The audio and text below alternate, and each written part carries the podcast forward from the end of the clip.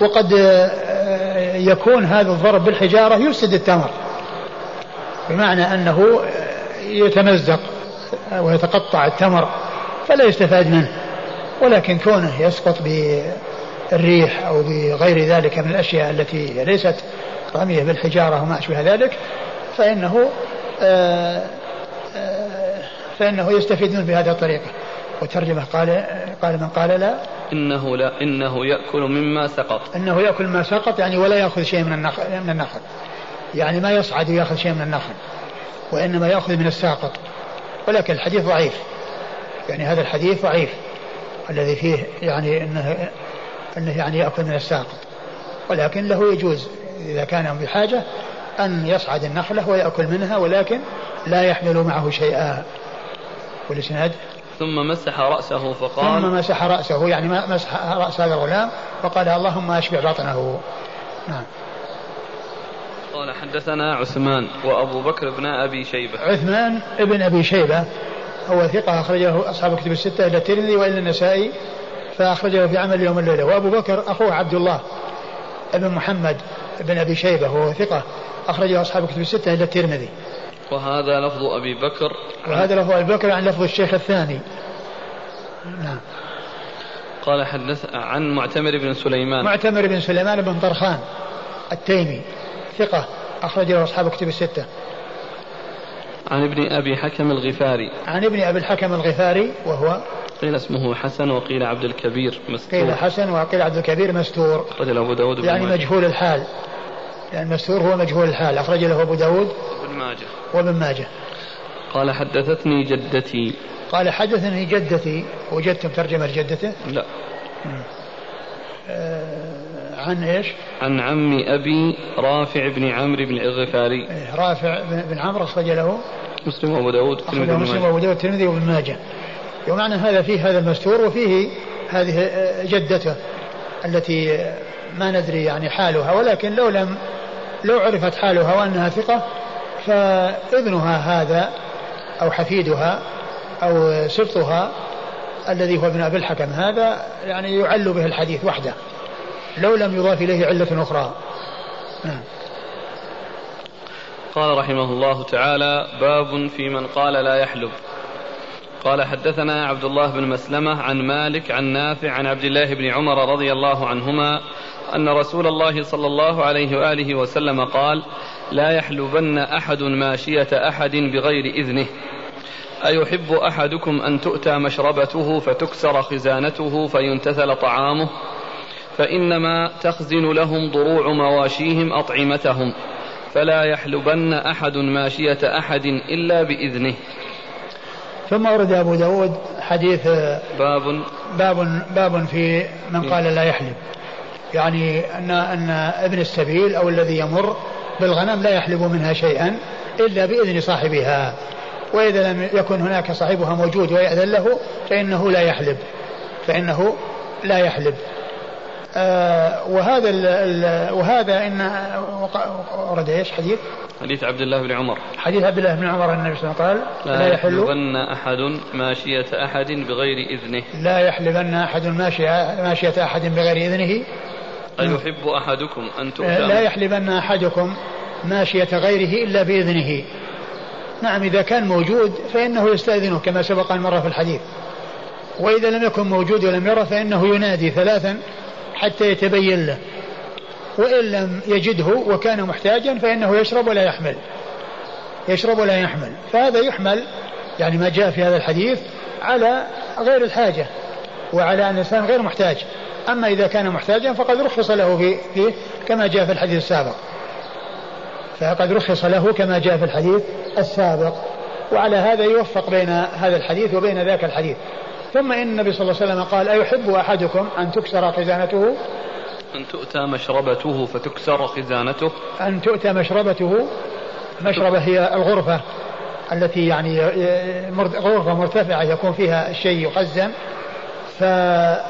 فتكسر خزانته فينتثل طعامه. فينتثل طعامه يعني آه، يفرق أو يعني يؤخذ منه شيء. وهذا وضروعه وضروع مواشيهم هي خزائنه يعني مثل هذا الخزانة فكما أن الإنسان لا يؤتى إلى مشربه وتنتثل الخزانة فكذلك لا يؤتل الضروع ويستخرج ما فيها. ولكن هذا كما هو معلوم محمول على غير الحاجة. وأما مع الحاجة فقد مر في الحديث ما يدل على ذلك. نعم. قال حدثنا عبد الله بن مسلمة عن مالك. عبد الله بن مسلمة القعنبي ثقة أخرج أصحابه في ستة إلا ابن ماجه. ومالك بن أنس آه، الفقيه المحدث الإمام أحد أصحاب المذاهب الأربعة المشهورة من مذاهب السنة حديث أخرج أصحاب كتب الستة. عن نافع عن, عن نافع عن ابن عمر وقد مر ذكرهما. وهذا من أعلى الأسانيد عند أبي داود أيضا. لأنه رباعي. نعم. قال رحمه الله تعالى باب في الطاعة. قال حدثنا زهير بن حرب قال حدثنا حجاج قال قال ابن جريج يا أيها الذين آمنوا أطيعوا الله وأطيعوا الرسول وأولي الأمر منكم.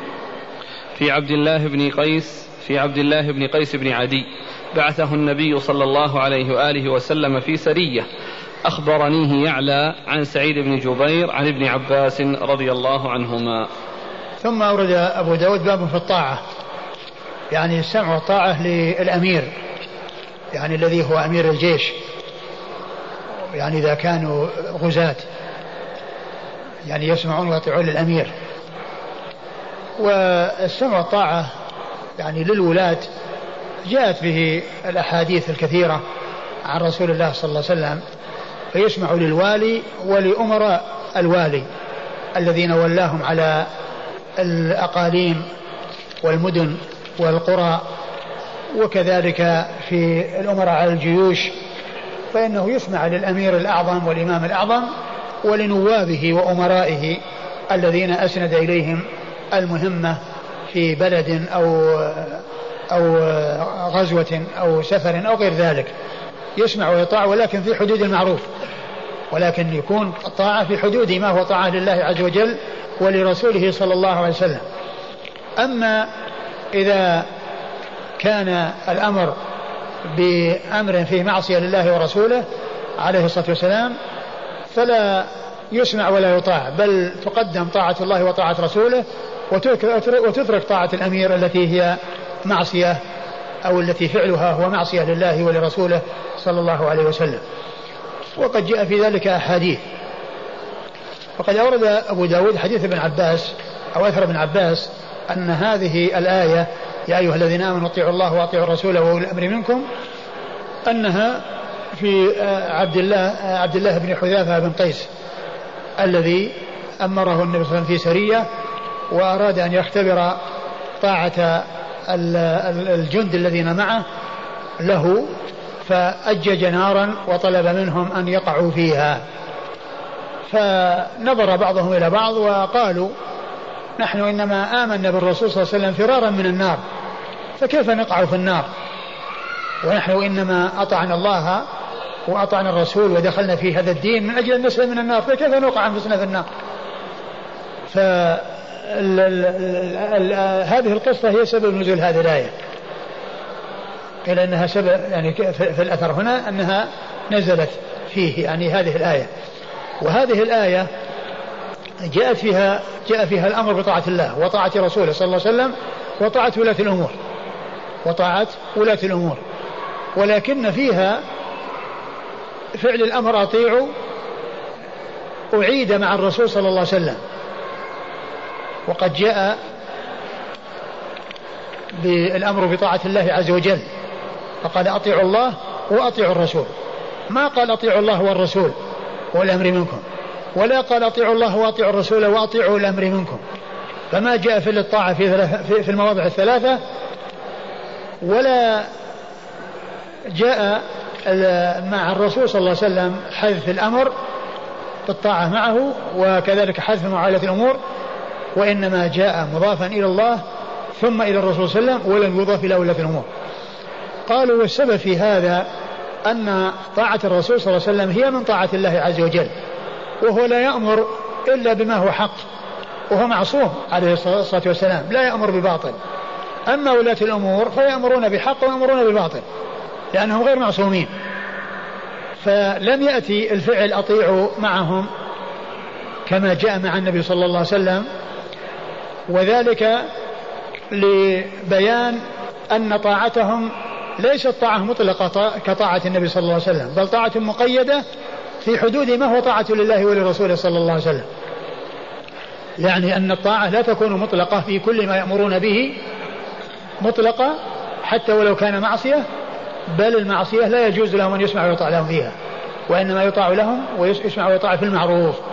قالوا وهذا هو السر الذي من أجله حذف فعل الأمر أطيعوا لم يؤتى به لم يؤتى بالفعل فعل الأمر أطيعوا مع ولاة الأمور وأعيد مع النبي صلى الله عليه وسلم. لأن أمر رسول الله صلى الله عليه وسلم هو أمر من الله. قال الله عز وجل وما ينطق عن الهوى إن هو إلا وحي يوحى.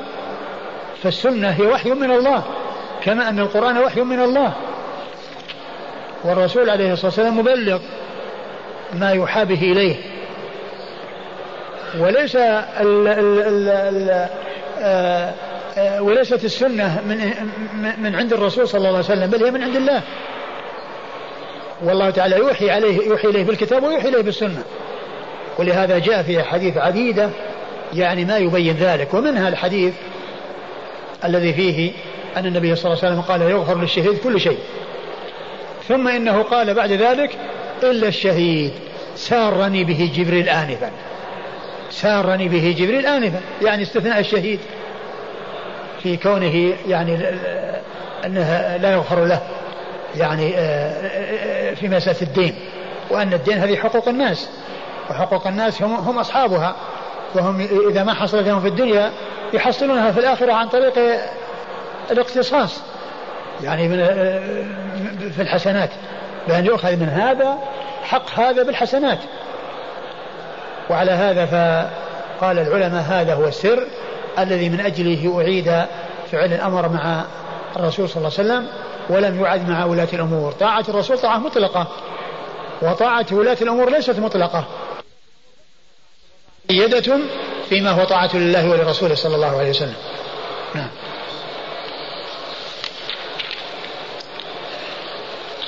قال ابن جريج يا أيها الذين آمنوا أطيعوا الله وأطيعوا الرسول وأولي الأمر منكم. في عبد الله بن قيس بن عدي. يعني نزلت نزلت فيه يعني هو سبب نزولها. أخبرني بذلك إلى ابن عباس. يعني معنى هو سند متصل. يعني ابن جريج يعني أتى بالمتن قبل أن يأتي بقية الإسناد. لأنه يعني أخبرني فلان عن فلان أن ابن عباس قال نزلت في عبد الله في, في عبد الله بن قيس. بن حذافة قال حدثنا زهير بن حرب. حدثنا زهير بن حرب هو ثقة أخرج له أصحاب كتب الستة إلى الترمذي. عن حجاج. عن حجاج آه، هو بن محمد الأعور المصيصي ثقة أخرج له أصحاب كتب الستة. عن ابن جريج. عن ابن جريج وعبد الملك بن عبد العزيز بن جريج المكي ثقة أخرج له أصحاب كتب الستة. عن يعلى. عن يعلى ابن مسلم المكي. عن يعلى بن مسلم المكي وهو ثقة. أخرج أصحاب الكتب إلا ابن ماجه. ثقة أخرج أصحاب الكتب الستة إلا ابن ماجه. عن سعيد بن جبير. عن سعيد بن جبير وهو ثقة أخرج أصحاب الكتب الستة. عن عبد الله بن عباس ابن عبد المطلب ابن عم النبي صلى الله عليه وسلم وأحد العبادلة الأربعة من الصحابة وأحد السبعة المعروفين بكثرة الحديث عن النبي صلى الله عليه وسلم.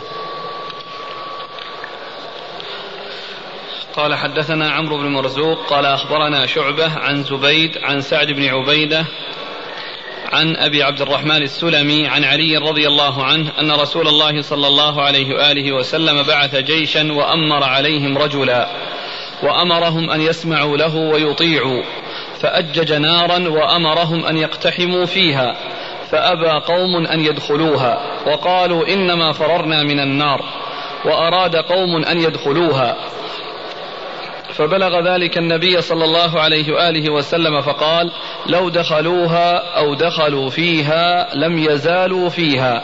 وقال لا طاعة في معصية الله إنما الطاعة في المعروف. ثم ورد أبو داود حديث علي رضي الله عنه أن النبي صلى الله عليه وسلم بعث سرية وأمر عليهم اميرا وهذا الأمير هو عبد الله بن حذافة هذا الذي مر في الإسناد السابق بن حذافة بن قيس.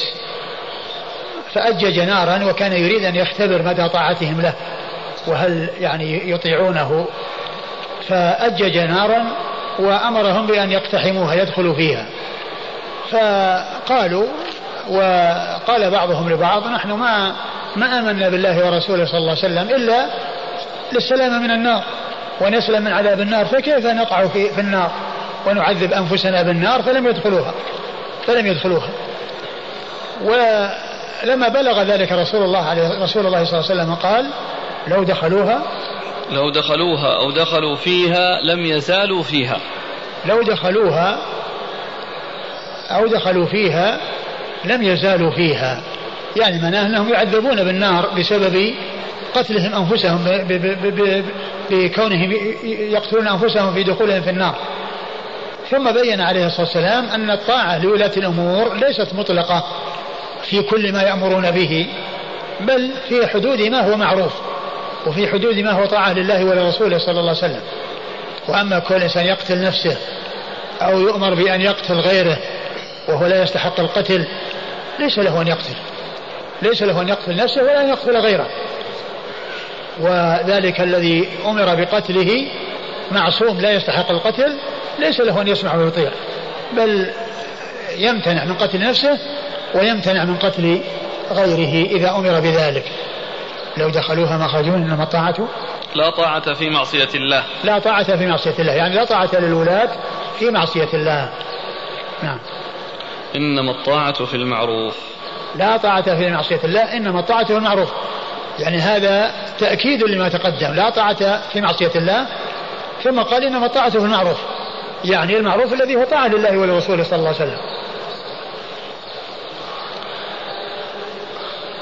قال ابن القيم جاء في بعض الروايات أن هذا الرجل كان مازحا وكان معروفا بكثرة المزاح. والمعروف أنهم أغضبوه حتى فعل ذلك. إيش رأيكم؟ والله ما أدري عن صحة الكلام هذا يعني. وإنما الذي ذكر أنه كان يعني يريد أن يختبر. وكونه يفعل ذلك وكونه يفعل ذلك بعد أن أغضبوه يعني بعد أن أغضبوه يمكن انه انه يعني انه يعني وجد يعني عدم استجابة يعني في بعض الأحوال وأراد أن يختبر لكن يعني يعني ما هو واضح كلام القيم هذا إن هذا السبب إنهم أغضبوه فأراد لأن كونهم يغضبونه ويفعل ذلك. يعني يعني يعني أمر غريب ولكن كونه يريد أن يختبرهم مدى مدى طاعتهم وهل يطيعونه وما يطيعونه هذا هو المعقول. قال الخطابي وقد يفسر قوله لا طاعة في معصية الله تفسيرا آخر وهو أن الطاعة لا تسلم أو لا تسلم لصاحبها ولا تخلص إذا كانت مشوبة بالمعصية وإنما تصح الطاعات مع اجتناب المعاصي. على كل هو المعنى الأول هو هو الواضح. لأنها لأنها المقصود هو السمع والطاعة في ما هو طاعة لله ورسوله صلى الله عليه وسلم. لكن هذا ما فيه بعد يعني إلا بعيد هذا الأخير ما تصح الطاعة إلا إذا سلمت من المعصية؟ نعم. قال حدثنا عمرو بن مرزوق. عمرو بن مرزوق هو ثقة له أوهام أخرجه البخاري وأبو داود. ثقة له أوهام أخرجه البخاري وأبو داود. عن شعبة عن زبيد. شعبة مر ذكره زبيد هو اليامي وهو ثقة أخرج له أصحاب كتب الستة. عن سعد بن عبيدة. سعد بن عبيدة ثقة أخرج له أصحاب كتب الستة. عن أبي عبد الرحمن السلمي. عن أبي عبد الرحمن السلمي هو عبد الله بن حبيب وهو ثقة أخرج له أصحاب كتب الستة. عن علي. عن علي بن أبي طالب رضي الله تعالى عنه آه الصحابي الجليل أحد آه آه ابن عم النبي صلى الله عليه وسلم ورابع الخلفاء الراشدين الهادي المهديين صاحب المناقب الجمة والفضائل الكثيرة رضي الله عنه وأرضاه وحديثه عند أصحاب الكتب الستة. قال حدثنا مسدد قال حدثنا يحيى عن عبيد الله قال حدثني نافع عن عبد الله رضي الله عنه عن رسول الله صلى الله عليه وآله وسلم أنه قال: السمع والطاعة على المرء المسلم فيما أحب وكره ما لم يؤمر بمعصية فإذا أمر بمعصية فلا سمع ولا طاعة. ثم ورد أبو داود حديث ابن عمر رضي الله تعالى عنهما أن النبي صلى الله عليه وسلم قال السمع والطاعة على المرء المسلم على المرء المسلم. فيما أحب وكره يعني فيما يحبه وما يكرهه. ما دام أنه يعني ليس معصية لله ولرسوله صلى الله عليه وسلم ولو كان يكره ذلك الشيء الذي أمر به عليه أن يسمع ويطيع. ولو كان يحب هذا الذي أمر به فإنه يسمع ويطيع. إلا في شيء واحد وهو أن يكون المأمور به فيه معصية لله ورسوله صلى الله عليه وسلم فعند ذلك لا سمع ولا طاعة فهو مثل الأحاديث المتقدمة الدالة على أن السمع والطاعة لولاة الأمور مقيد بأن يكون المأمور به معروفا ولا يكون أي لا يكون معصية لله ولرسوله صلى الله عليه وسلم. نعم. قال حدثنا مسدد مسدد بن مسرهد البصري ثقة. أخرج له البخاري وأبو داود والترمذي والنسائي. عن يحيى. عن يحيى بن سعيد القطان البصري ثقة. أخرج له أصحاب كتب الستة. عن عبيد الله. عن نافع. نعم. عن عبيد الله وهو بن عمر بن حفص بن عاصم بن عمر العمري المصغر. ثقة. أخرج له أصحاب الكتب الستة. عن نافع عن ابن عمر وقد مر ذكرهما. قال حدثنا يحيى بن معين. قال حدثنا عبد الصمد عبد الصمد بن عبد الوارث. قال حدثنا سليمان بن المغيرة قال حدثنا حميد بن هلال عن بشر بن عاصم عن عقبة بن مالك من رهطه رضي الله عنه. قال بعث النبي صلى الله عليه وآله وسلم سرية فسلحت رجلا منهم سيفا. فلما رجع قال لو رأيت ما لامنا رسول الله صلى الله عليه وآله وسلم. قال أعجزتم إذ بعثت إذ بعثت رجلا منكم. فلم يمضي لأمري أن تجعلوا مكانه من يمضي لأمري. ثم أورد أبو داود حديث عقبة بن, عقبة بن مالك رضي الله عنه عن رجل يعني من من من, من الصحابة لأن فيه يعني في الحديث يعني في شيء عن عقبة وفي شيء عن الذي سلحه وأعطاه السيف. وهو ال ال ال الذي أسند إلى الرسول صلى الله عليه وسلم بعد أن رجعوا. ففيه أنه بعث يعني جيشا وطبعا هذا من رواية عقبة. و وأعطى رجلا من هذا الجيش سيفا يعني يكون سلاحا له سلحته أو سلحته يعني أعطاه سلاح يعني يكون سلاحا معه. يعني إما أعطاه إياه هبة أو أعطاه إياه عارية أو أعطاه إياه بأي صفة من الصفات التي يستفيد منها ذلك الذي سلح وأعطي السيف. فلما رجع يعني ذلك الرجل الذي أعطاه عقبة السيف قال لو علمت أو رأيت لو رأيت ما عاتبنا عليه رسول الله صلى الله عليه وسلم. لو رأيت ما عاتبنا عليه رسول الله صلى الله عليه وسلم فقلت قال نعم قال أعجزتم إذ بعثت رجلا منكم فلم يمضي لأمري. أن تجعلوا مكانه من يمضي لأمري.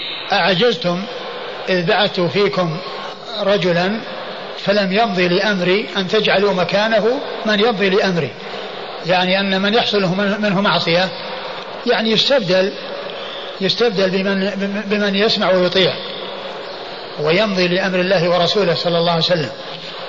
وهذا يعني آه، دخوله في هذا الباب من جهة أن آه، أن أن أن, أن الشخص عليه أن يسمع ويطيع فيما هو طاعة لله ورسوله صلى الله عليه وسلم. وأما إذا يعني لم يحصل منه آه، استجابة وطاعة لله ورسوله صلى الله عليه وسلم فإنه يستبدل بغيره. نعم. هو ماذا فعل؟ ما أدري ما أدري الشيء الذي الذي جاء الكلام هذا من أجله. ولكن فيه معاتبة ولوم نعم. كلام كلام الرجل. لا الكلام أقول ما ذكره ما رأيكم في كلام عظيم بادي العون. إيش يقول؟ فلما رجع ذلك الرجل بعدما قتل رجلا الذي أظهر إيمانه كما سيجيء ثم قال وأورد ابن الأثير في أسد الغابة وابن حجر في الإصابة من رواية النسائي والبغوي وابن حبان وابن حبان وغيرهم من طريق سليمان بن المغيرة عن حميد بن هلال قال أتينا بشر بن عاصم فقال حدثنا عقبة بن مالك وكان من رهطه. قال بعث رسول الله صلى الله عليه وسلم سرية فأغارت على قوم فشد من القوم رجل فأتبعه من السرية رجل معه سيف شاهر فقال له الشاد إني مسلم. فلم ينظر إلى ما قال فضربه فقتله. فنمى الخبر إلى رسول الله صلى الله عليه وآله وسلم فقال فيه قولا شديدا فبلغ القاتل.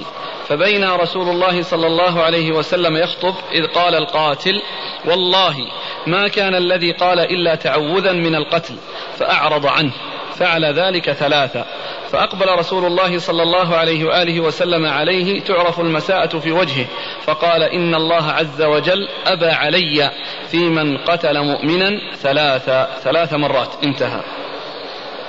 انتهى؟ أي. من قال من خرجه؟ قال أورد أورد ابن الأثير في أسد الغابة وابن حجر في الإصابة من رواية النسائي والبغوي وابن حبان وغيرهم من طريق سليمان بن المغيرة عن حميد بن هلال عن بشر بن عاصم عن عقبة بن مالك. إذا كان أنها بهذا الإسناد الذي هو ثابت يعني معناه يكون تبين لسبب المخالفة والتي آه، آه، الرسول صلى الله عليه وسلم عاتب عليها ويكون ذلك مثل قصة آه، أسامة. الذي فيه قتلته بعدما قال لا إله إلا الله نعم قال حدثنا يحيى بن معين يحيى بن معين ثقة أخرجه أصحاب كتب الستة. عن عبد الصمد بن عبد الوارث. عبد الصمد بن عبد الوارث ثقة أخرجه أصحاب كتب الستة. صدوق. صدوق أخرجه أصحاب كتب الستة. عن سليمان بن المغيرة عن حميد بن هلال.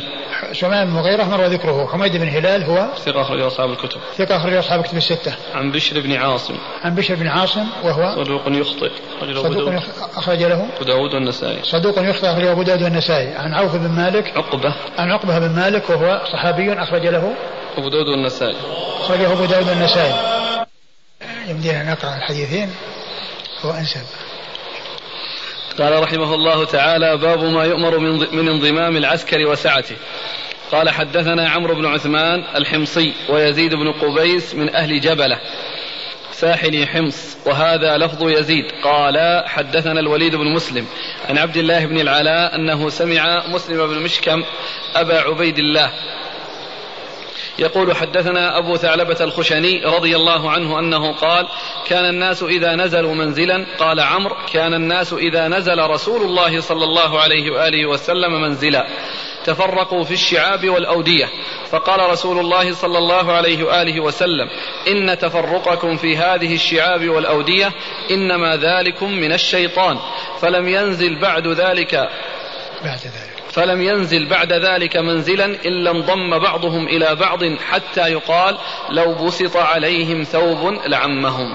بعده قال حدثنا سعيد بن منصور قال حدثنا إسماعيل بن عياش عن أسيد بن عبد الرحمن الخثعمي عن فروة بن مجاهد اللخمي عن سهل بن معاذ بن أنس الجهني عن أبيه رضي الله عنه أنه قال غزوت مع نبي الله صلى الله عليه وآله وسلم غزوة كذا وكذا فضيق الناس المنازل وقطعوا الطريق فبعث نبي الله صلى الله عليه وآله وسلم مناديا ينادي في الناس أن من ضيق منزلا أو قطع طريقا فلا جهاد له.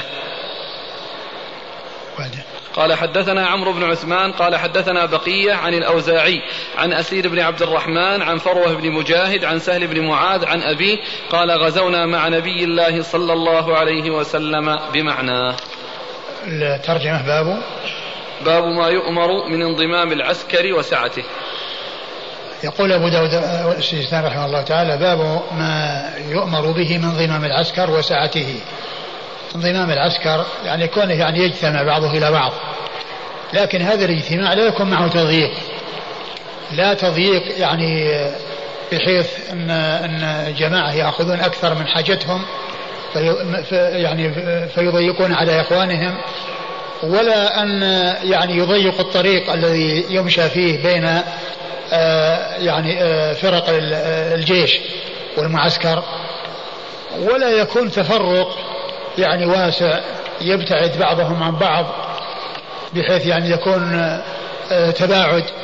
لا يكون تباعد ولا يكون تضييق مع الانضمام وإنما يكون انضمام بدون تضييق. انضمام فلا تباعد معه ومع الانضمام لا يكون تضييق من بعضهم على بعض ولا للطرق التي تكون بينهم التي يعني يمشي يسلكون منها يعني بعضهم إذا أراد أن يخرج أو يدخل فإنه يكون هناك طرق في المعسكر آه، يدخل منها ويخرج. ف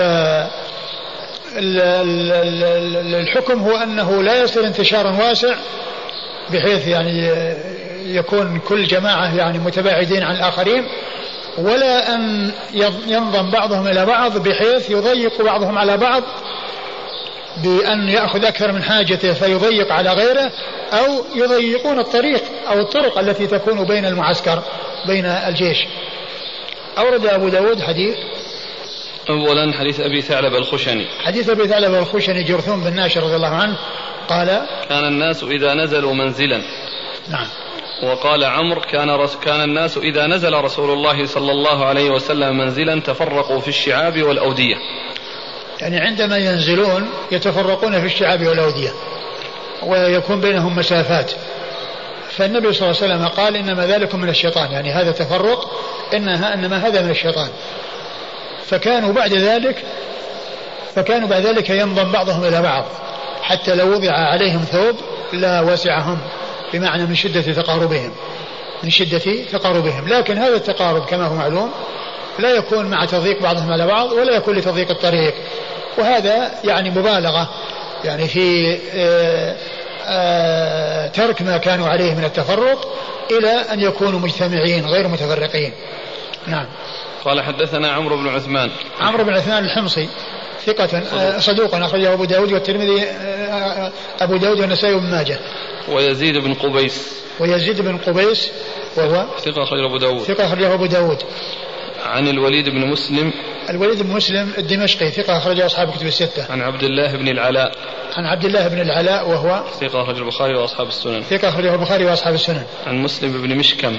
عن مسلم بن مشكم وهو ثقة أخرج أبو داود والنسائي بن ماجه. ثقة أخرج أبو داود والنسائي بن ماجه. عن أبي ثعلبة الخشني. عن أبي ثعلبة الخشني صاحب رسول الله صلى الله عليه وسلم حديث أخرج أصحاب الكتب. نعم. وحديث أخرجه أصحاب الكتب الستة. والإسناد الثاني قال حدثنا سعيد بن منصور سعيد بن منصور ثقة أخرج أصحاب كتب الستة. عن إسماعيل بن عياش. عن إسماعيل بن عياش وهو صدوق في رواية عن الشاميين مخلط في روايته عن غيرهم وحديثه أخرجه البخاري في رفع اليدين في جزء البخاري في, في اليدين في جزء رفع اليدين وأصحاب السنن. عن أسيد بن عبد الرحمن الخثعمي. عن أسيد بن عبد الرحمن الخثعمي وهو؟ ثقة أخرجه أبو داود. وهو ثقة أخرجه أبو داود. عن فروة بن مجاهد اللخمي. عن فروة بن مجاهد اللخمي وهو؟ اختلفوا في صحبته أخرجه أبو داود. اختلفوا في صحبته أخرجه أبو داود. عن سهل بن معاذ بن أنس الجهني. عن سهل بن معاذ بن أنس الجهني وهو؟ لا بأس به. لا بأس به. أخرجه البخاري في الأدب المفرد وأبو داود والترمذي وابن ماجه. أخرجه البخاري في الأدب المفرد وأبو داود والنسائي. والترمذي وابن ماجه. والترمذي وابن ماجه. عن أبيه. عن أبيه وهو معاذ بن أنس رضي الله عنه وحديثه. أخرج البخاري في الأدب المفرد وأبو داود الترمذي وابن ماجه. آه، مثل آه، مثل ابنه. البخاري في الأدب المفرد وأبو داود والترمذي وابن ماجه. وش آه، فيه قال لا جهاد له. إيه. إيش قال؟ غزوت مع نبي الله صلى الله عليه وسلم غزوة كذا وكذا فضيق الناس المنازل وقطعوا الطريق. فبعث نبي الله صلى الله عليه وسلم مناديا ينادي في الناس أن من ضيق منزلا أو قطع طريقا فلا جهاد له. فهذا فيه مقابل ما تقدم في الحديث السابق أن ذاك تفرقوا في الشعاب وبعد ذلك كانوا يجتمعون. والاجتماع الذي يكون فيه مضرة مذموم والتفرق الذي ليس فيه مصلحة مذموم والحق وسط بين الإفراط والتفريط وبين التفرق آه، آه، الذي فيه تباعد والانضمام الذي يكون فيه تضييق لبعضهم على بعض وتضييق للطريق.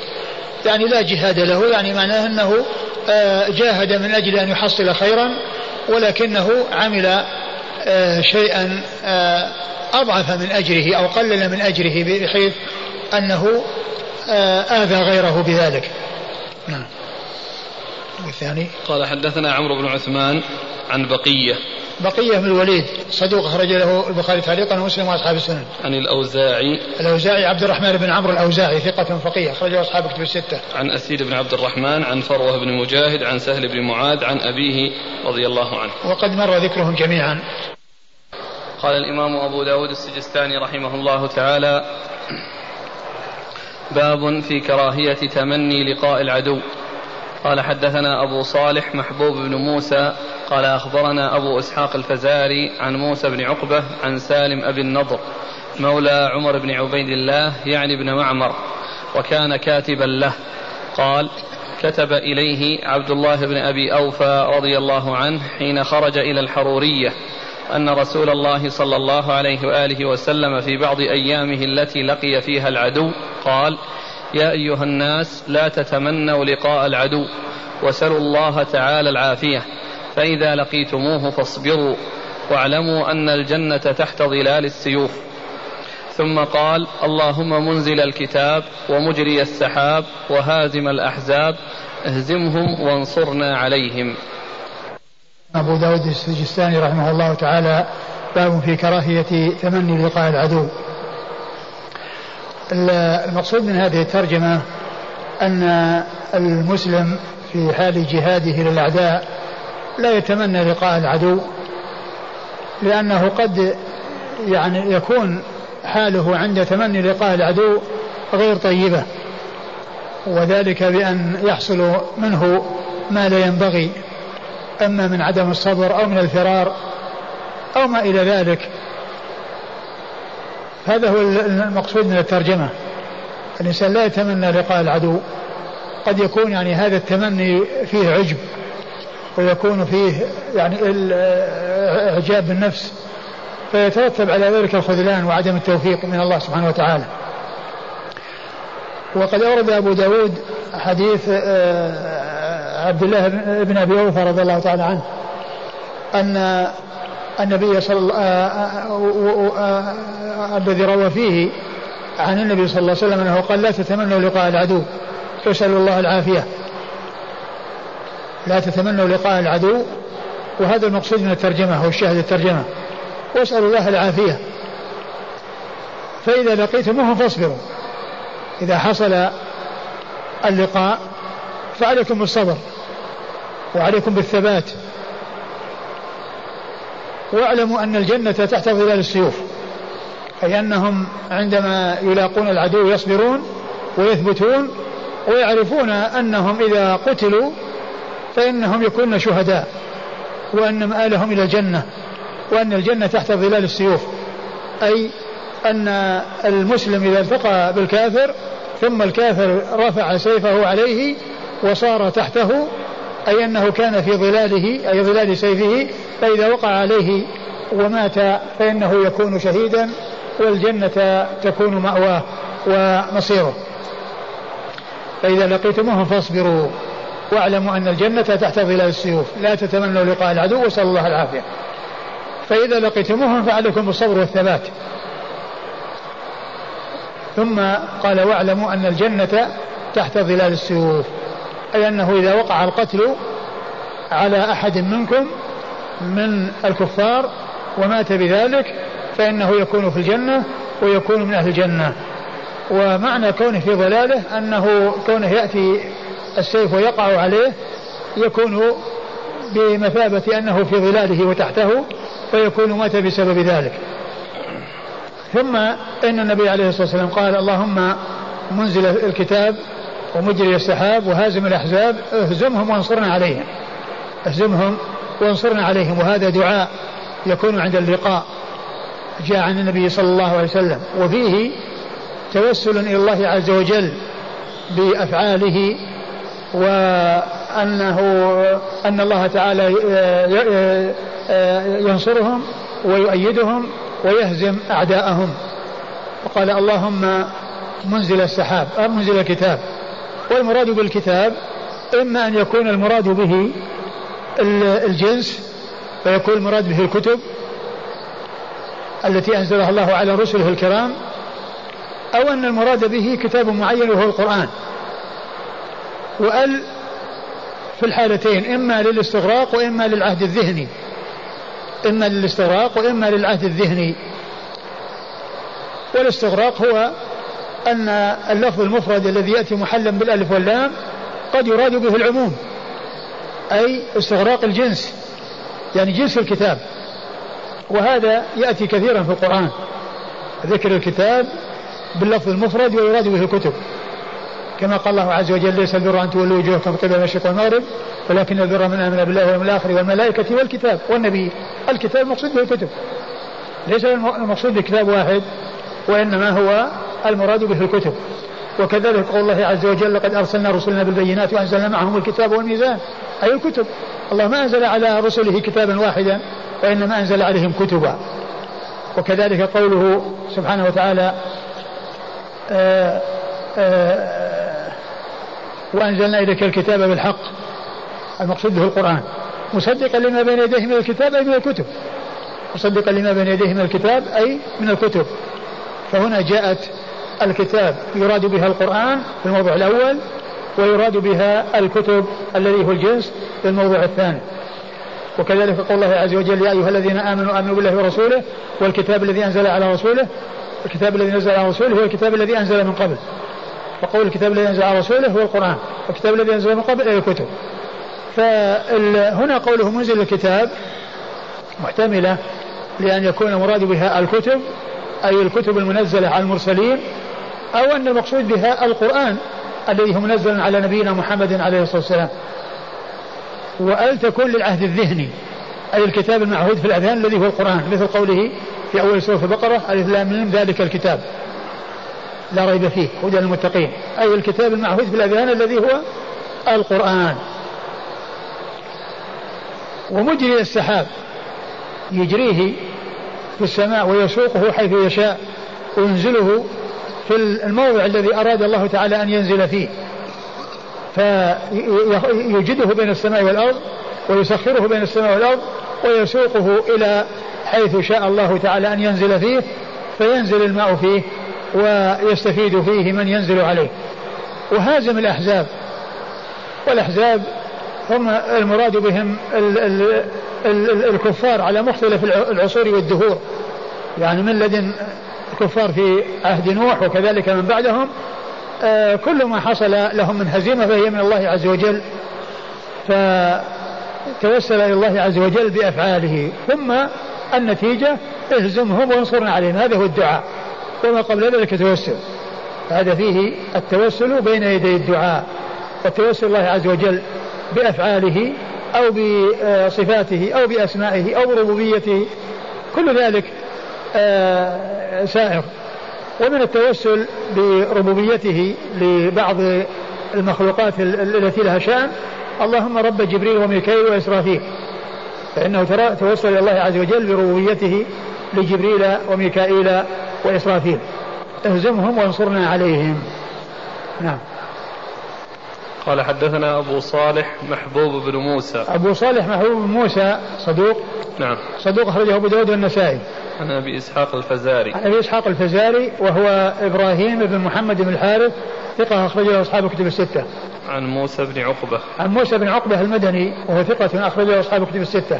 عن سالم أبي النضر. عن سالم أبو النضر أبو النضر وهو, وهو ثقة أخرج له. أصحاب الكتب. أخرجه أصحاب الكتب الستة. عن عبد الله بن أبي أوفى. عن عبد الله بن أبي أوفى وهو صحابي أخرجه أصحاب الكتب الستة. والذي كتب له هو مولى آه، سالم أبو النضر الذي هو عمر بن عبيد الله. الكتاب آه، كتب من عبد الله بن أبي أوفى إلى عمر بن عبيد الله وهذا كاتبه الذي هو سالم أبو النضر فهو يروي آه، عن عبد الرحمن عن عبد الله بن أبي أوفى مكاتبة وكتابة. والكتابة والمكاتبة هي من طرق الأداء والتحمل يعني عند العلماء وهي موجودة في على مختلف الطبقات يعني في آه، طبقات آه، الصحابة والتابعين ومن بعدهم إلى المؤلفين فإنهم أحيانا آه، يقول المؤلف كتب إلي فلان يعني بدل ما يقول حدثني فلان وأخبرني فلان يقول كتب إلي فلان. مثل ما فعل البخاري فإن في صحيحه أنه قال كتبت كتب إلي محمد بن بشار. كتب إلي محمد بن بشار ثم ساق بإسناده. أي أن الرواية جاءت عن طريق الكتابة. كما أنها تأتي عن طريق السماع وعن طريق القراءة على الشيخ الذي يسمى العرض. وهنا يعني الرواية عن طريق المكاتبة. وكان عمر بن عبيد الله هو الذي آه، ذهب إلى الحرورية لغزوهم. وعبد الله بن أبي, بن أبي أوفى كتب إليه بالحديث. يعني يذكره به وينبهه على أن الناس لا يتمنون لقاء العدو ولكنهم يسألون الله العافية وإذا حصل اللقاء يصبرون ويثبتون ويعلمون أن الجنة تحت ظلال السيوف نعم. حرورية. حرورية الخوارج الذي نزلوا في مكان يقال له حرورة. هذا أصل الخوارج. نعم. الجنة تحت ظلال السيوف. يقول الأخ هل هذا مجاز؟ لا مو مجاز هذا حقيقة. بمعنى أن الإنسان إذا مات وصل إلى الجنة. ومعلوم أن الإنسان من حين ما يموت إن كان من أهل الجنة فقد يعني آه، رأى يعني أو حصل له ما يحصل من الجنة وإن كان بخلاف ذلك فإنه يحصل له ما يحصل النار. والحديث المعروف أنه إذا كان في إقبال من الدنيا حديث البراء بن عازب المشهور يأتونه بكفن من الجنة وحنوط من الجنة. وإذا صار في, في القبر يفتح له باب إلى الجنة فيأتي من روحها ونعيمها يعني ما بينه وبين هذا إلا الموت. ما بينه وبين الاستفادة من الجنة ومن نعيمها إلا الموت. لأن من مات قامت قيامته. وصار إما في نعيم من نعيم الجنة أو في عذاب من عذاب النار والقبر حفرة من حفر النار أو أو روضة من رياض الجنة. قال رحمه الله تعالى باب ما يدعى عند اللقاء. قال حدثنا نصر بن علي قال أخبرنا أبي قال حدثنا المثنى بن, المثنى بن سعيد عن قتادة عن أنس بن مالك رضي الله عنه أنه قال كان رسول الله صلى الله عليه وآله وسلم إذا غزا قال اللهم أنت عضدي ونصيري بك أحول وبك أصول وبك أقاتل. ثم ورد هذه الترجمة ما يدعى عند اللقاء أي ما يدعى به عند اللقاء. والحديث الذي مر فيه آآ آه، آآ آه، آه، يعني ما ما يندرج تحت هذه الترجمة. وهو قوله اللهم منزل الكتاب ومجري السحاب وهازم الأحزاب اهزمهم وصلنا عليه. لأن هذا مما يدعى به عند اللقاء ولكن أبا داود أورده من أجل كراهية تمني الموت الذي جاء في أوله. وهذا الحديث الذي هو أورده تحت هذه الترجمة وهو ما يدعى ما يدعى عند اللقاء أي أن هذا من جملة الأدعية التي يدعى بها عند اللقاء. والحديث الذي مر أيضا من جملة الأدعية. لكن ذاك ورد في ترجمة تتعلق بتمني الموت وهذا جاء بترجمة تتعلق بنفس الدعاء. حديث أنس. حديث أنس بن مالك أن النبي عليه الصلاة والسلام قال كان كان إذا غزا قال اللهم أنت عضدي ونصيري. بك كان كان عليه الصلاة والسلام إذا غزا قال اللهم أنت عضدي ونصيري. أنت عضدي ونصيري. بك أحول وبك أصول وبك أقاتل. بك أحول وبك أصول وبك أقاتل. اللهم أنت عضدي يعني معتمدي ومستندي ونصيري يعني ناصري ومؤيدي. بك أحول يعني آآ آآ أعمل يعني ما يمكن ما يمكنني من حيل للوصول إلى الحق وإلى معرفة الحق. يعني وكذلك وبك أصول يعني أفعل وأقدم وأتقدم وبك أقاتل. يعني يقاتل لله ومن أجل الله سبحانه وتعالى. نعم. قال حدثنا نصر بن علي. نصر بن علي ابن نصر بن علي الجهضمي ثقة أخرجه أصحاب كتب الستة. عن أبيه وهو ثقة أخرجه أصحاب كتب الستة. عن المثنى بن سعيد. عن المثنى بن سعيد وهو ثقة أخرج له أصحاب الكتب. أصحاب الكتب الستة. عن قتادة. عن قتادة من دعامة السدوسي البصري ثقة أخرج له أصحاب الكتب الستة. عن أنس بن, عن أنس بن مالك رضي الله عنه خادم رسول الله صلى الله عليه وسلم. وأحد السبعة المعروفين بكثرة الحديث عن النبي صلى الله عليه وسلم.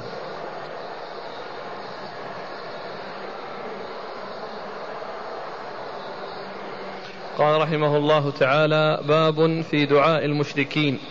قال حدثنا سعيد بن منصور قال حدثنا إسماعيل بن إبراهيم قال أخبرنا ابن عون قال كتبت إلى نافع أسأله عن دعاء المشركين عند القتال.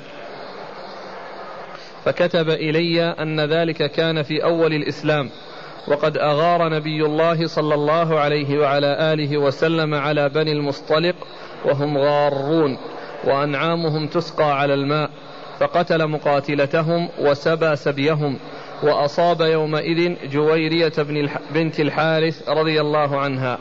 حدثني بذلك عبد الله وكان في ذلك الجيش.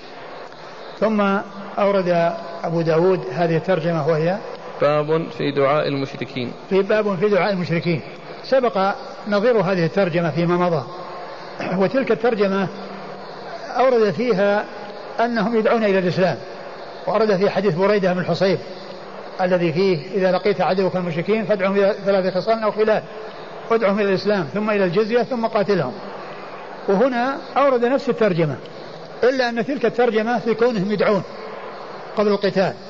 وفي هذه الترجمة أنهم لا يدعون وإنما يقاتلون بدون دعاء بدون دعوة بدون دعوة لهم. وذلك أن الدعاء أو الدعوة في حق من لم تبلغهم واجبة متعينة. وأما من بلغتهم فإنها تكون مستحبة ولا تكون واجبة لأن عندهم علم سابق. وعندهم علم بالشيء الذي يقاتل الناس عليه والشيء الذي يغزون من أجله.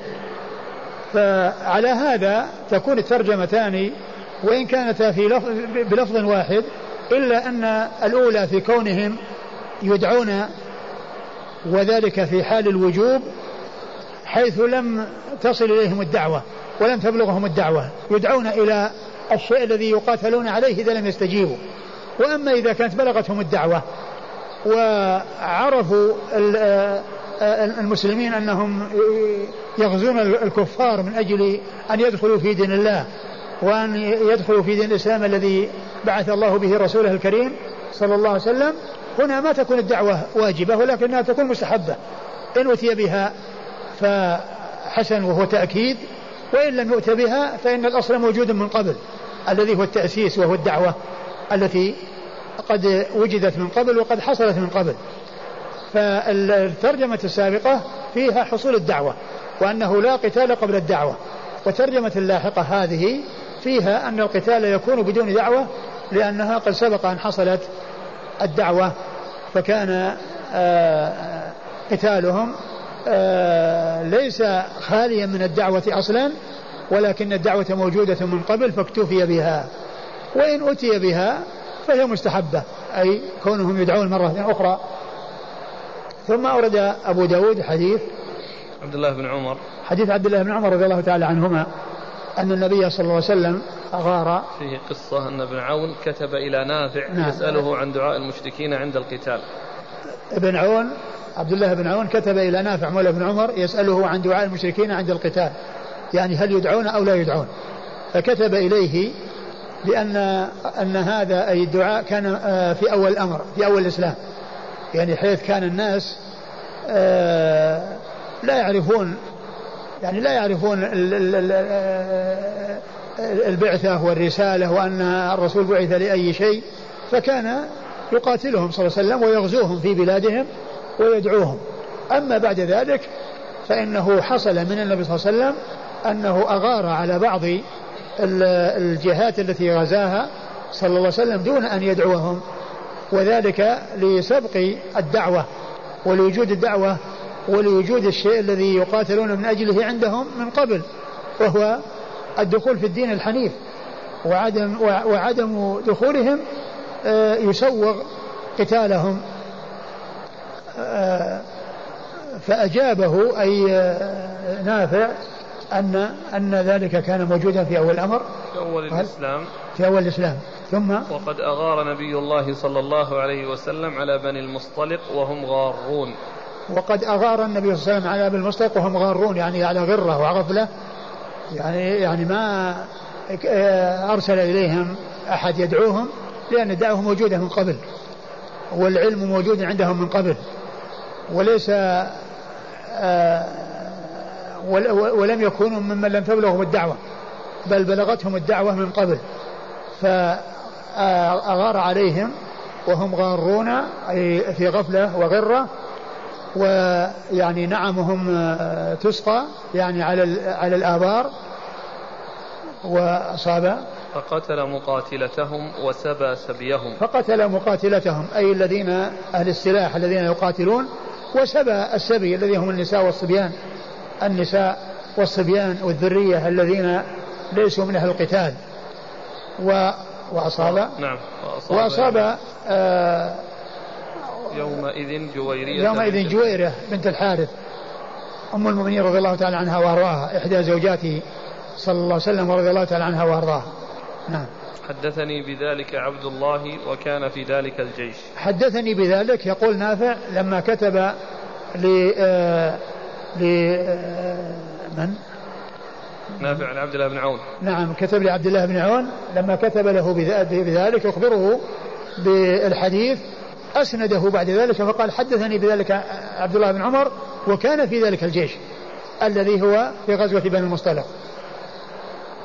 وعبد الله بن عمر هو نعم يعني الرجال. قال أبو داود هذا حديث نبيل.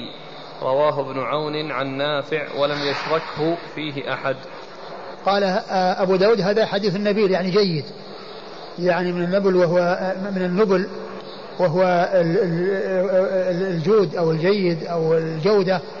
يعني هذا حديث نبيل أي جيد. آه، رواه ابن عون عن نافع لم لم يشركه فيه أحد. وكما هو معلوم رواية الراوي إذا كان تحمل انفراده يحتمل ولا يؤثر انفراده فإنه يكون حجة ويكون عمدة. ومعلوم أن هناك حديث كثيرة في الصحيحين وفي غيرهما جاءت من طريق واحد. جاءت من طريق واحد وهي معتبرة. ومنها أول حديث في صحيح البخاري وآخر حديث في صحيح البخاري. فاتحة البخاري وخاتمته حديثان غريبان. جاء من طريق واحد. فحديث أول حديث إنما الأعمال بالنيات رواه عمر عن رسول الله صلى الله عليه وسلم ورواه عن عمر علقمة ابن وقاص الليثي وهو من كبار التابعين ورواه عن علقمة محمد بن إبراهيم التيمي وهو من أوساط التابعين ورواه عن محمد بن إبراهيم التيمي يحيى بن سعيد الأنصاري وهو من صغار التابعين. ثم بعد ذلك انتشر بعد يحيى بن سعيد. وكثر رواته عن يحيى بن سعيد؟ وهو من فوق يحيى بن سعيد كان غريبا ما جاء إلا من طريق واحد. وآخر حديث في صحيح البخاري كلمتان حبيبتان للرحمن خفيفتان على اللسان ثقيلتان في الميزان سبحان الله وبحمده سبحان الله العظيم. جاء عن أبي هريرة فقط ورواه عن أبي هريرة أبو زرعة بن ابن عمرو بن جرير ورواه أيضا عنه آخر ثم اتسع بعد ذلك. نعم.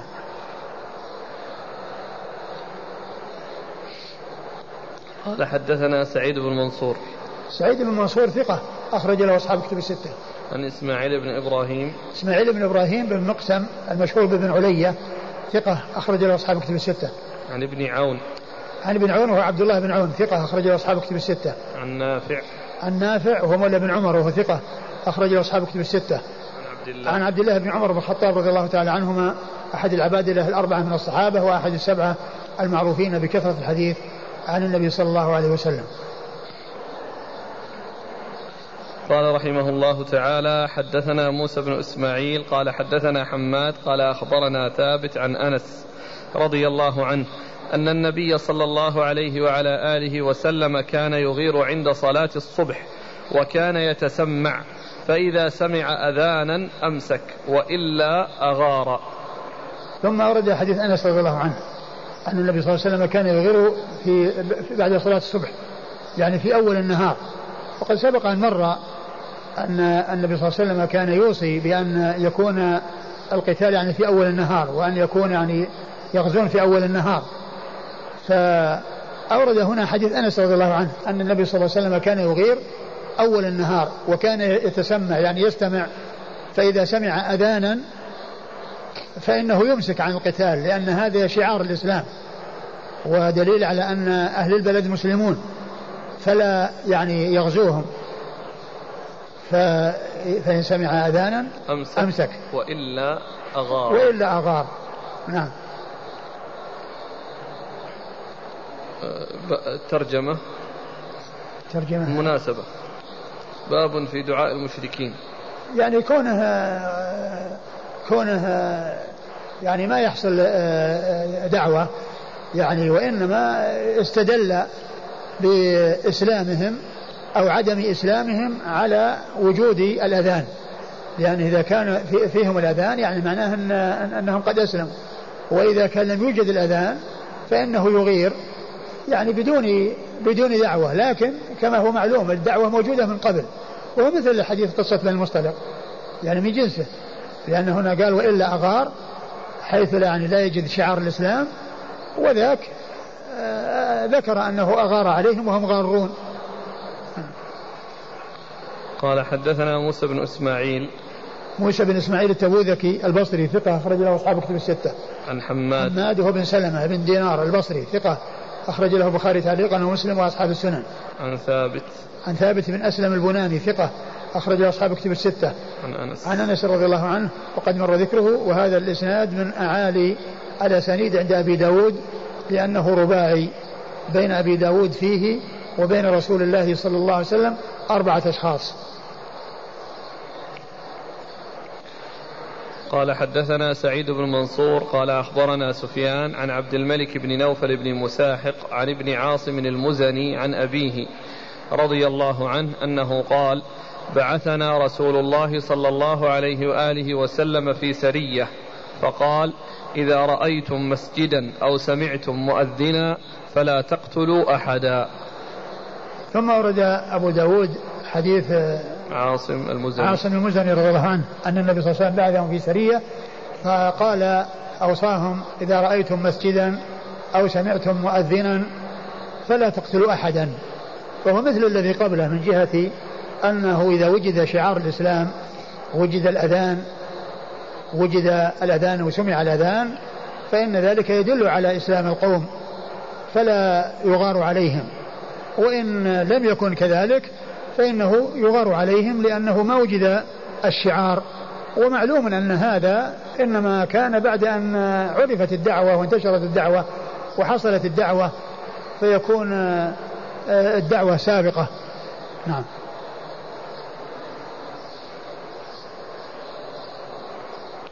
قال حدثنا سعيد بن منصور عن سفيان سعيد بن منصور مر ذكره وسفيان هو ابن ابن عيينة ثقة أخرجه أصحاب كتب الستة. عن عبد الملك بن نوفل بن مساحق. عن, عن عبد الملك بن نوفل ابن مساحق. ابن مساحق. ابن مساحق وهو مقبول أخرج له أبو داود والترمذي والنسائي. أبو داود والترمذي والنسائي. عن ابن عصام المزني. عن ابن عصام المزني وهو لا يعرف. لا يعرف حاله. لا يعرف حاله يعني مجهول الحال أخرج له أبو داود والترمذي والنسائي. أبو داود والترمذي والنسائي. عن أبيه عاصم عصام وعصام وهو صحابي أخرجه أبو داود والترمذي والنسائي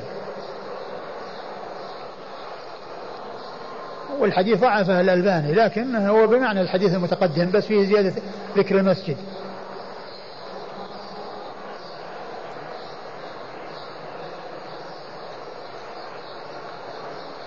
قال رحمه الله تعالى باب المكر في الحرب.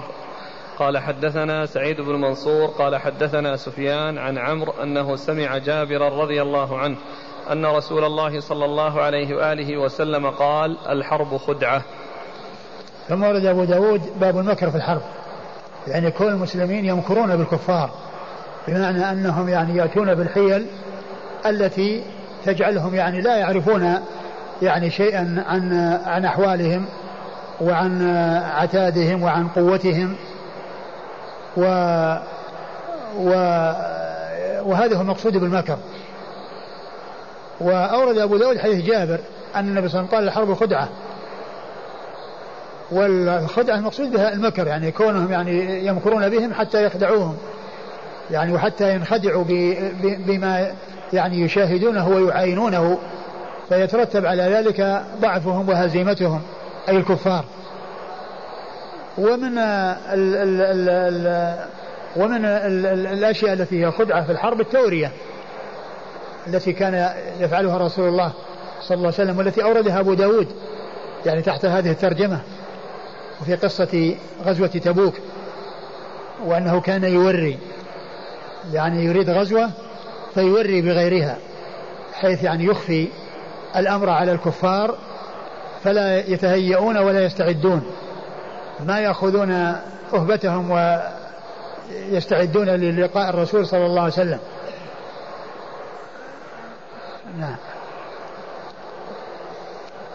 قال حدثنا سعيد بن منصور عن سفيان عن عمرو. عمرو هو بن دينار المكي ثقة أخرجه أصحاب كتب الستة.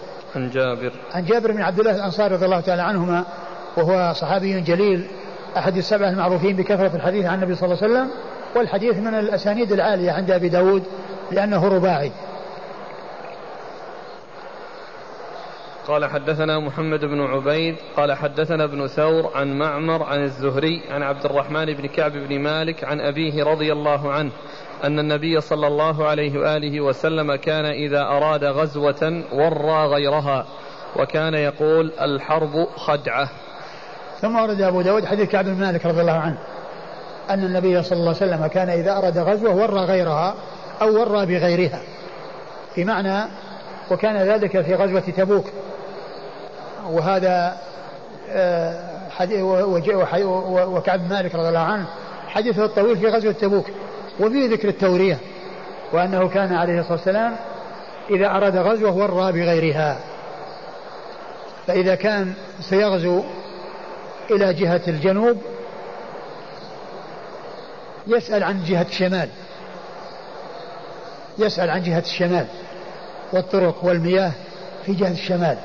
الاستعداد موجود هم يستعدون للحرب ولكن ما ما يعرفون إلى أن تكون وجهة.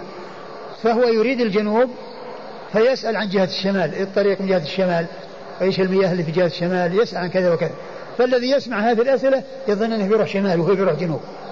هذه من التورية وهذا من الخدعة والمكر الذي يكون في الحرب. كان إذا أراد غزوة ورى بغيرها. وفي غزوة تبوك ما كان يوري صلى الله عليه وسلم بل أعلن بأنه سيغزو الروم وأن الناس يستعدون واستنفر الناس. لم يوري.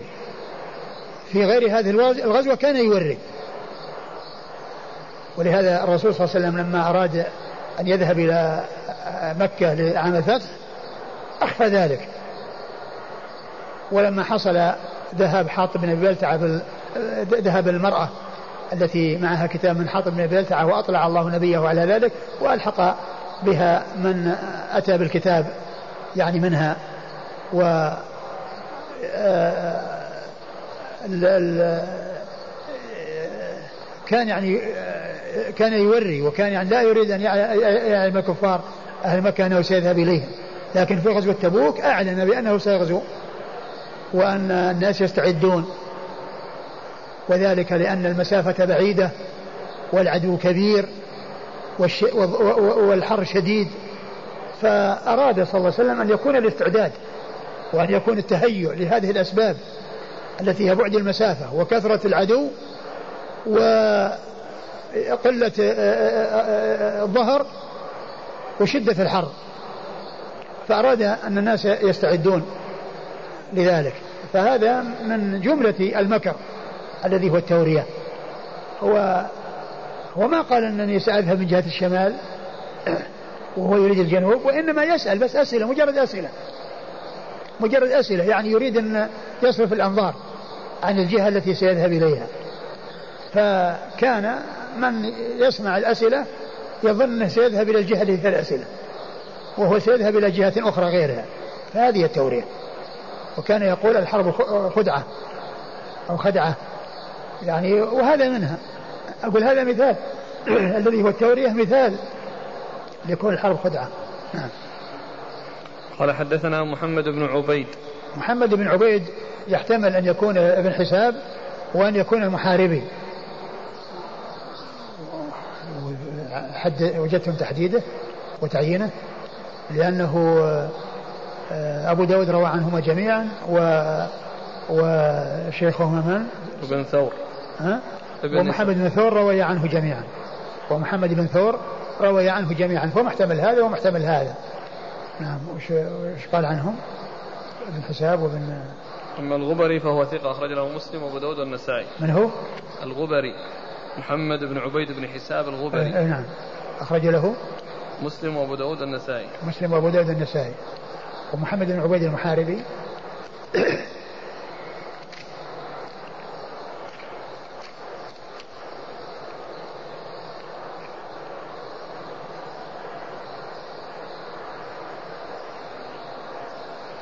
أخرج له أصحاب الكتب. وهو ثقة؟ نعم. وهو ثقة. يعني كل من هو ثقة. نعم. لكن وجدت شيء يدل على أحدهما؟ لا. ها؟ لا. على كل يعني الأمر دائر بينهما لأن كل منهما تلميذ لابن ثور وكل منهما روى عنه أبو داود. وهو محتمل هذا وهذا. لكن آه، بلادهم وش هي؟ كلهم يعني بلدهم واحد؟ لا هذا واحد كوفي وواحد بصري. بصري؟ محمد بن عبيد.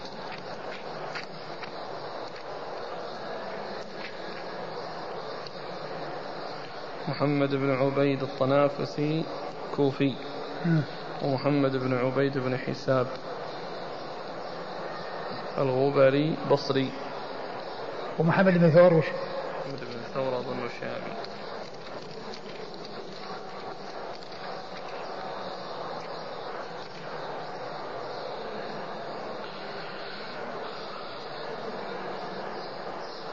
صنعاني صنعاني يمكن كان صنع صنع دمشق أو صنع اليمن يعني على كل كل واحد من بلد سواء يعني من صنعاء اليمن أو من صنعاء دمشق. وهي قرية قريبة من دمشق قال لها صنعاء. ولهذا يعني أحيانا يميزونها بيقول صنعاء دمشق. ولكن عند الإطلاق يراد صنعاء اليمن. على كل كل منهما ثقة. عن محمد بن ثور وهو ثقة أخرج له. أبو داود والنسائي. أبو داود والنسائي. عن معمر. عن معمر بن راشد الأزدي البصري ثم اليماني وهو ثقة أخرج له أصحاب كتب الستة. عن الزهري. عن الزهري ومحمد بن مسلم بن عبيد الله بن شهاب الزهري ثقة أخرج له أصحاب كتب الستة. عن عبد الرحمن بن كعب بن مالك. عبد الرحمن بن كعب بن مالك ثقة أخرج له أصحاب كتب الستة. عن أبيه. عن أبيه كعب بن مالك رضي الله تعالى عنه وهو أحد الثلاثة الذين خلفوا. وتاب الله عليهم في قول الله عز وجل وعلى ثلاثة الذين خلفوا. وحديثه أخرجه أصحاب كتب الستة. قال أبو داود لم يجئ به إلا معمر يريد قوله الحرب خدعة. بهذا الإسناد إنما يروى من حديث عمرو بن دينار عن جابر. ومن حديث معمر عن همام بن منبه عن أبي هريرة رضي الله عنه.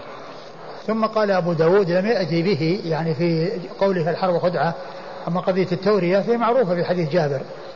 ولكن آه، الحرب خدعة يعني التورية هي من الخدعة. هي من الخدعة. وكان يقول الحرب خدعة وكان يقول العبارة لم يجئ به إلا معمر يريد قوله الحرب خدعة. لا إلا في المتن وش قال؟ ورى غيرها وكان يقول الحرب خدعة. وكان يقول الحرب خدعة. آه لم يأتي به إلا معمر بهذا الإسناد أي فيما يتعلق بالحرب خدعة. وقد جاء الحرب خدعة من حديث جابر الذي تقدم ومن حديث أبي هريرة رضي الله تعالى عنه. فهو ثابت ولكن يعني آه، في روايته في هذا الحديث يعني آه، فيها شيء لأنها يعني آه، لم تأتي إلا من, من, من, من هذا الطريق الذي هو طريق معمر ولم يذكرها إلا معمر. والذين رووا حديث كعب بن مالك ما ذكروا الحرب الحرب خدعة. فيحتمل أن تكون من كلام جابر من كلام كعب وأنه يعني وكان يقول الحرب خدعة يعني أن يعني يبين أن هذا التورية التي جاءت في حديث الرسول صلى الله عليه وسلم والتي يعني أضافها كعب مالك إلى رسول الله صلى الله عليه وسلم يعني هذا منها. أو أن أو أن ذلك مضاف للرسول صلى الله عليه وسلم وكما في حديث أبي هريرة وكما في حديث جابر ويكون هذا الذي جاء في حديث كعب هو من أمثلة الخدعة. من أمثلة الخدعة. يعني كون كونه يوري نعم. إنما يروى من حديث عمرو بن دينار عن جابر. الذي مر. ومن حديث معمر عن همام بن منبه. ومن حديث معمر عن همام منبه عن أبي هريرة. نعم. همام بن منبه. ها؟ همام منبه ثقة أخرجه أصحاب كتب الستة. يقول الأخ التورية من الكذب. لا ليست من الكذب. وإنما هي يعني يعني هي صدق. ولهذا لا يوجد كذب. الرسول صلى الله عليه وسلم كان إذا أراد أن يذهب إلى جهة الجنوب يعني يسأل عن أماكن في جهة الشمال. أي كذب في هذا؟ لا ك... ليس هناك كذب. لكن فيه يعني يعني قطع الطريق أمام العدو بحيث أنه تصل إليه الأخبار. قد يكون له جواسيس. فإذا علم بأن السؤال أو الأسئلة إلى جهة أخرى يعني يقول الجهة التي جاء من أجلها والتي يتجسس من أجلها ما ليس هناك اتجاه إليها. بسبب هذا التوريه ولا كذب في كونه يعني يذهب يسأل عن جهة الشمال وهو بيروح جنوب. يعني يسأل عن عن الموارد وعن المسالك والطرق. نعم. وهي صدق التورية. ثم أيضا في مثل هذا الأمر واضح. لكن أحيانا يكون تكون التورية بأن الإنسان يريد شيء وغيره يفهم شيء آخر. هو صادق المتكلم فيما يقول. صادق المتكلم فيما يقول يعني من من كونه يوري لأنه صادق في قوله. لكن غيره فهم شيء آخر مثل تورية آه، آه، أم سليم لأبي طلحة. يعني لما جاء وابنها قد ابن ابنها قد مات. ابنها قد مات ولكنها ما أرادت أن تزعجه. فسأل عنه قالت إنه سكن نفسه وقد استراح. سكن نفسه وقد استراح سكن نفسه يعني هو فهم إنه كان يعني ثائر النفس وإنه خف نفسه. وهي تريد إنه خلاص انتهى نفسه ما عنده نفس. سكن نفسه. فكلامها صحيح. وهو فهم وهي تريد شيء وهو فهم شيء آخر. وكذلك استراح. يعني هو يفهم إنه يعني حصل له راحة. يعني وهدوء وذهاب المرض وخفة المرض عليه وهي تريد إنه خلاص انتهى.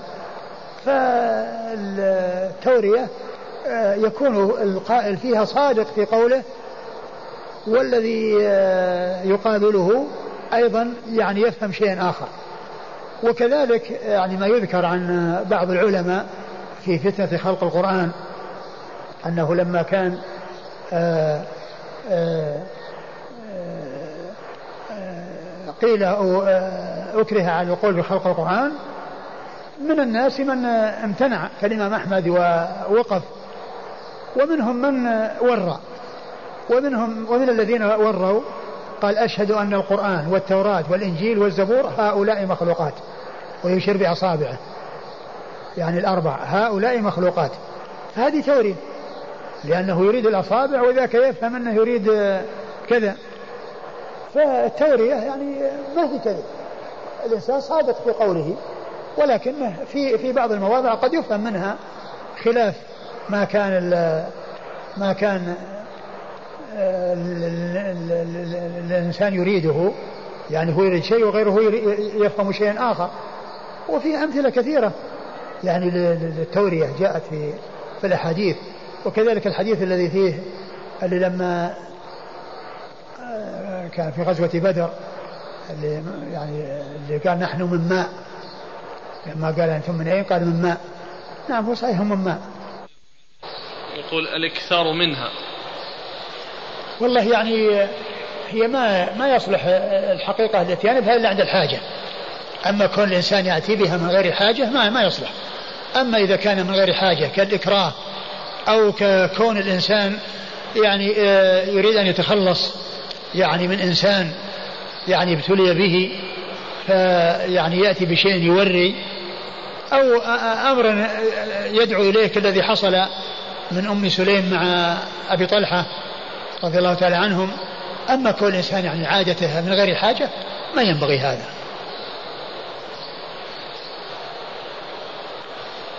قال رحمه الله تعالى باب في البيات. قال حدثنا الحسن بن علي قال حدثنا عبد الصمد وأبو عامر عن عكرمة بن عمار عن قال حدثنا إياس بن سلمة عن أبيه رضي الله عنه أنه قال أمر رسول الله صلى الله عليه وآله وسلم علينا أبا بكر رضي الله عنه فغزونا ناسا من المشركين فبيتناهم نقتلهم وكان شعارنا تلك الليلة أمت أمت. قال سلمة فقتلت بيدي تلك الليلة سبعة أهل, سبعة أهل أبيات من المشركين. ثم أورد أبو داود حديث سلمة بن الأكوع رضي الله عنه. أن النبي صلى الله عليه وسلم أمر عليهم أميرا أبا بكر رضي الله عنه في غزوة من الغزوات وأنهم يعني بيتوا قالوا إيش فبيتنا؟ فغزونا ناسا من المشركين فبيتناهم نقتلهم. فغزونا غزونا ناسا من المشركين فبيتناهم يعني يعني يعني هاجموهم بالليل في البيات. يعني وهم بائتون.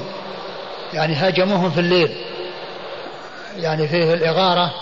يعني آه يعني إغارة في الصباح يعني في قصة بن المصطلق وهم غارون وهنا قال التبييت يعني التبييت يعني وهم بائتون يعني هجموا عليهم وهم بائتون يعني في البيات.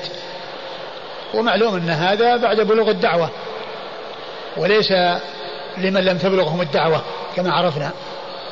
نعم. فبيتناهم نقتلهم. نعم. وكان شعارنا تلك الليلة أمت أمت. وكان شعارنا تلك الليلة أمت أمت.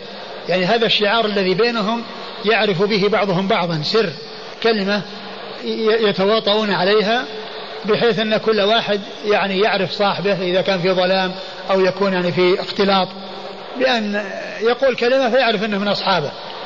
يعني حتى يعني لا يقتل واحدا من أصحابه فكان الواحد يقول أمت أمت إذا لقي أحدا.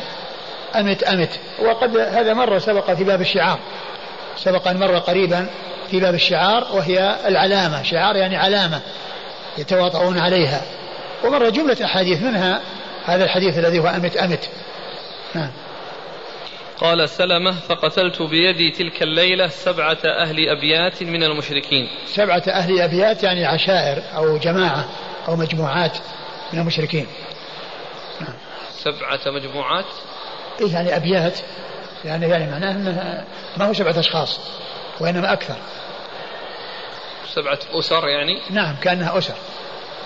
ما شاء الله قال حدثنا الحسن بن علي. الحسن بن علي الحلواني ثقة أخرجه أصحاب الكتب إلا النسائي. عن عبد الصمد. عبد الصمد بن عبد المجيد وهو ثقة أخرجه عبد الصمد. عبد الصمد بن عبد, عبد الواحد. نعم. وهو ثقة أخرج له. صدوق صدوق أخرج له. وهو صدوق أخرج له. أصحاب الكتب. أصحاب الكتب الستة. وأبو عامر. وأبو عامر العقدي وهو عبد الملك بن عمرو ثقة أخرج أصحاب عبد الملك بن عمرو ثقة أخرج أصحاب الكتب الستة. عن عكرمة بن عمار. عن عكرمة بن عمار وهو صدوق يغلط. يغلط أخرج له. البخاري تعليقا ومسلم وأصحاب السنن. البخاري تعليقا ومسلم وأصحاب السنن. عن إياس بن سلمة. عن إياس بن سلمة بن بن الأكوع وهو ثقة أخرج أصحاب الكتب الستة.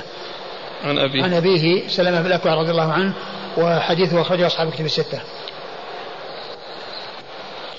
قال رحمه الله تعالى باب في لزوم الساقة. قال حدثنا الحسن بن شوكر. قال حدثنا إسماعيل بن علية. قال حدثنا الحجاج بن أبي عثمان عن أبي الزبير أن جابر بن عبد الله رضي الله عنهما حدثهم. قال كان رسول الله صلى الله عليه وآله وسلم يتخلف في المسير. فيزجي الضعيف ويردف ويدعو لهم. ويردف. ويردف ويدعو لهم. ثم أورد أبو داود باب لزوم الساقة. يعني مؤخر الجيش. الساقة مؤخر الجيش. كون يعني يكون وراء الجيش يعني ينظر من ضعف مركوبه أو أو ضعف هو لكونه يمشي وليس عنده مركوب. ف وكذلك إذا حصل يعني آه، رأى يعني أحد انهزام أو ما إلى ذلك أو فرار يعني وإذا يعني يجد يعني آه، آه، هذا القائد أو هذا الإمام يعني فيكون ذلك دافعا له أو مانعا له من أن يحصل الانفلات والفرار. وغير ذلك من الأسباب التي تترتب على لزوم الساقة يعني في حق من يكون كبيرا. أورد أبو داود حديث جابر رضي الله عنه أن النبي صلى الله عليه وسلم يتخلف في المسير. كان يتخلف في المسير يعني يكون في آخر الركب وفي آخر الجيش. آه، يزجي الضعيف يعني آه، المركوب الذي يكون ضعيف يسوقه يعني يسوق آه، المركوب الذي ضعيف ويردف ويردف الضعيف أيضا إذا كان واحد يمشي يعني يحمله.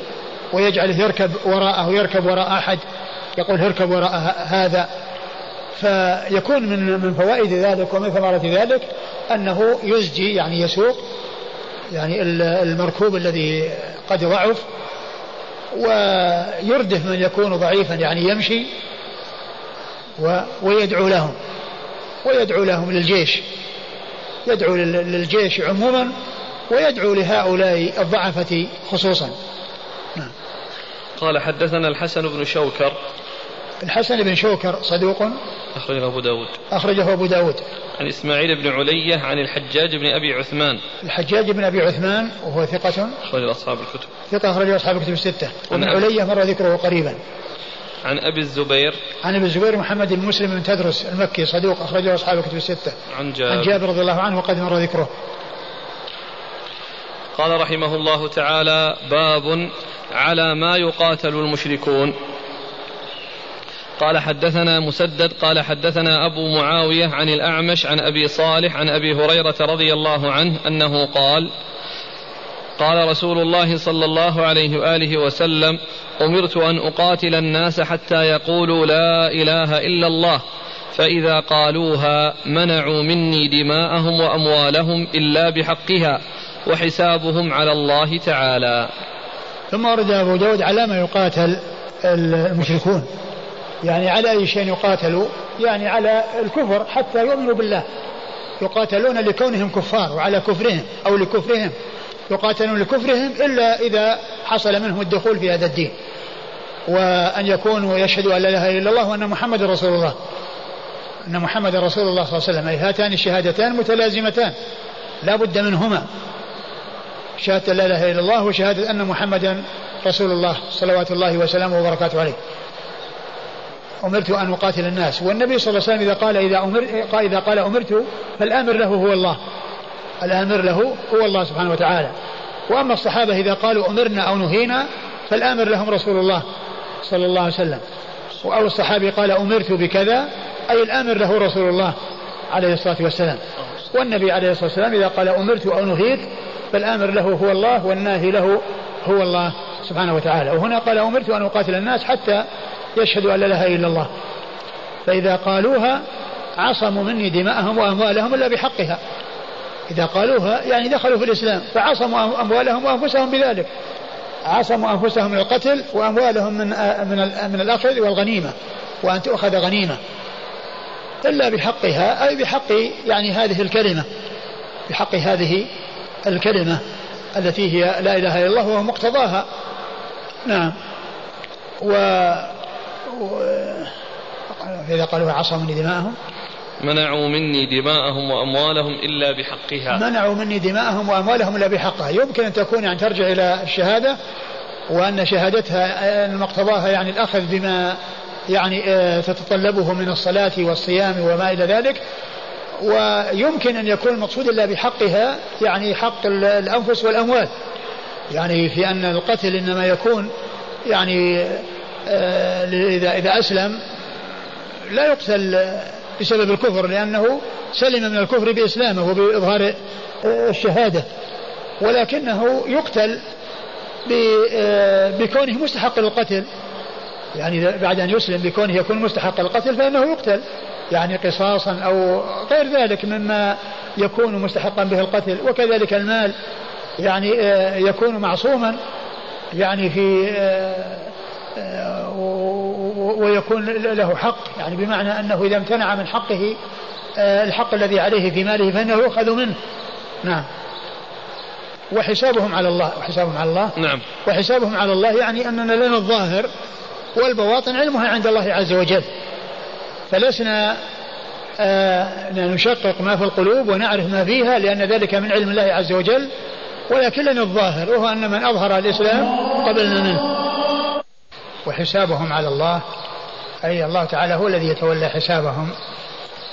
سواء كان يعني اتفق الظاهر والباطن أو أن الظاهر يكون على خلاف الباطن. والناس ليس لهم إلا الظاهر والباطن علمه لله سبحانه وتعالى. والله تعالى يقول إن إلينا إيابهم ثم إن علينا حسابهم. إن إلينا إيابهم ثم إن علينا حسابهم. فالناس لهم الظاهر وإذا دخل في الإسلام وقال وشهد لا إله إلا الله محمد رسول الله فإنه يعصم يعني نفسه بذلك يعني بشهادة لا إله إلا الله وأن محمد رسول الله. وإذا كان قال ذلك آه، نفاقا وأظهر الإسلام وأبطن الكفر فالله تعالى هو الذي يتولاه والمنافق النفاق الاعتقادي آه، هو في الدرك الأسفل من النار كما جاء ذلك في القرآن الكريم من خرج الحديث حديث أبي هريرة هذا البخاري مسلم نعم. النسائي الترمذي ابن ماجه كتب كل اللي هو حديث أبي هريرة؟ إيه نعم. آه آه أيضا الحديث جاء عن ابن عمر ما ذكر هذا أبو داود هنا حديث ابن عمر. هو موجود في الحديث. لا. اللي في الباب. لا. هو في الصحيحين أمرت أن أقاتل الناس. يعني حتى يشهد لا إله إلا الله. بلفظ بمعنى هذا هذا الحديث حديث أبي هريرة. والحافظ بن حجر في في شرحه في فتح الباري قال إن هذا الحديث من غرائب الصحيح. من غرائب الصحيح يعني كونه يعني جاء من طريق واحد. اللي هو حديث ابن عمر. قال وقد خلا منه مسند الإمام أحمد على سعته وقد خلا منه مسند الإمام أحمد على سعته يعني حديث ابن عمر. ومعلوم أن الحديث عند العلماء هو باعتبار الصحابي. هو باعتبار الصحابي. يعني يكون متفق عليه باعتبار الصحابي ويكون منفرد به مسلم باعتبار الصحابي.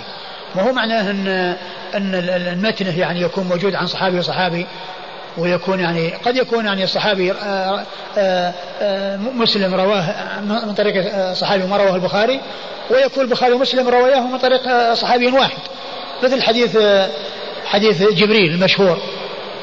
اتفق البخاري ومسلم على إخراجه من حديث أبي هريرة وانفرد مسلم بإخراجه من حديث عمر. فهو يعني من أفراد مسلم عن عمر وهو من المتفق عليه عن أبي هريرة. المتفق عليه عن أبي هريرة. وهنا يقول الحافظ بن حجر ان إن هذا الحديث هو حديث ابن عمر المتفق على صحته وهو من غرائب الصحيح. قال وقد خلا منه مسند الإمام أحمد على سعته سعة سعة المسند يجي أربعين ألف حديث. أربعين ألف حديث في حديث المسند وليس فيها حديث ابن عمر. هذا الذي هو أمرت أن أقاتل الناس. لكن كما عرفنا هو باعتبار الصحابي الحديث لأن مسند الإمام أحمد موجود فيه حديث أبي هريرة. هذا.